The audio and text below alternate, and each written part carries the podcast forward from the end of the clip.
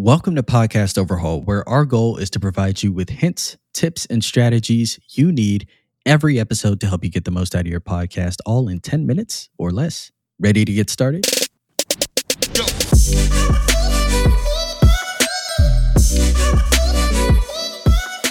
So, on today's episode, we'll be going over that first step in making sure that we have high quality audio for our podcast. And that first step is to check your microphone source. Now, I've, I've said it in the last episode and I'll repeat it here. Podcasting is an audible medium. It's not YouTube, it's not anything visual, it's just audio, meaning the most important part of your podcast outside of the content that you're putting into it is the sound quality. Therefore, the most important piece of equipment you need to consider when you're trying to get the best quality sound for your podcast, you guessed it, is your microphone. Now, this obviously means that you'll need to select a microphone that will pick up and record your voice with the highest possible quality. Now, there are two basic kinds of microphones you can choose from. Now, we won't get into all the specifics in this episode, but we'll break down the major differences to help you make the best decision. The first microphone type is what is called a dynamic microphone. Uh, dynamic microphones provide excellent overall sound quality and microphone performance.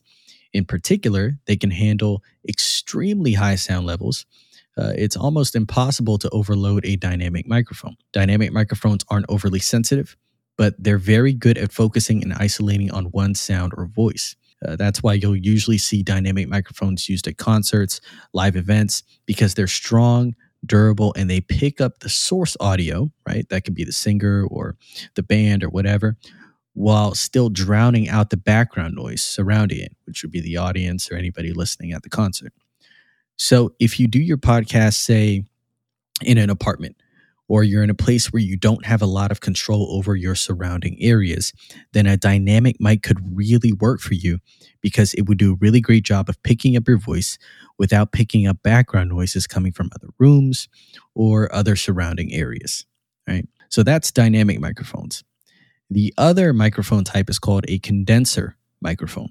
So condenser microphones uh, are usually more complex than dynamics, and they're the opposite. They're, they're very precise. So condenser microphones have the ability to pick up the slightest audio details in your recording. Uh, that's why you'll usually see condenser microphones used in in studio settings, um, in enclosed areas. Uh, where you can get every single audio detail, whether those be vocals or, or instrumental sounds. Um, so, as previously stated, condenser microphones are incredibly detailed. Uh, that's that's really cool. It's really awesome. Now the drawback to that though is with the detail condenser mics offer, they're often also extremely sensitive. So unless you're recording in a studio or in an environment that is relatively quiet or one where you have complete control over the background noise when you record your podcast, condenser mics will pick up every little background noise along with your recording. So that's condenser microphones in a nutshell. So, which mic should you choose for your podcast, right? Should it be a dynamic mic? Should it be a condenser mic? Well, truthfully, the answer depends on your situation. Uh, if you don't have to worry about background noise or anything like that when you record or you have access to a studio, a condenser mic could be a great option for you.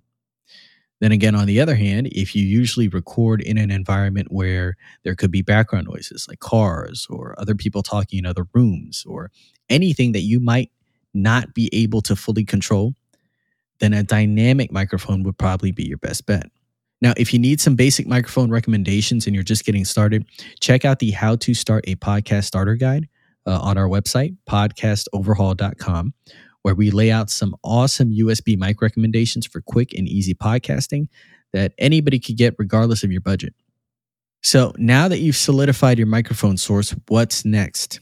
Well, stay tuned for part two of this series. We'll all be going over the next step to get you everything you need to know to get your audio quality in tip top shape. Now, if you're new to podcasting or you don't even know where to start, that's okay check out our How to Start a Podcast Starter Guide on our website, podcastoverhaul.com, to help you get started with creating your own podcast for free today. Well, that's it for today, guys. Thanks for tuning into Podcast Overhaul. If you're new here or if you learned something new today, do me a favor and subscribe to this podcast and leave a review via Apple or your favorite podcasting app.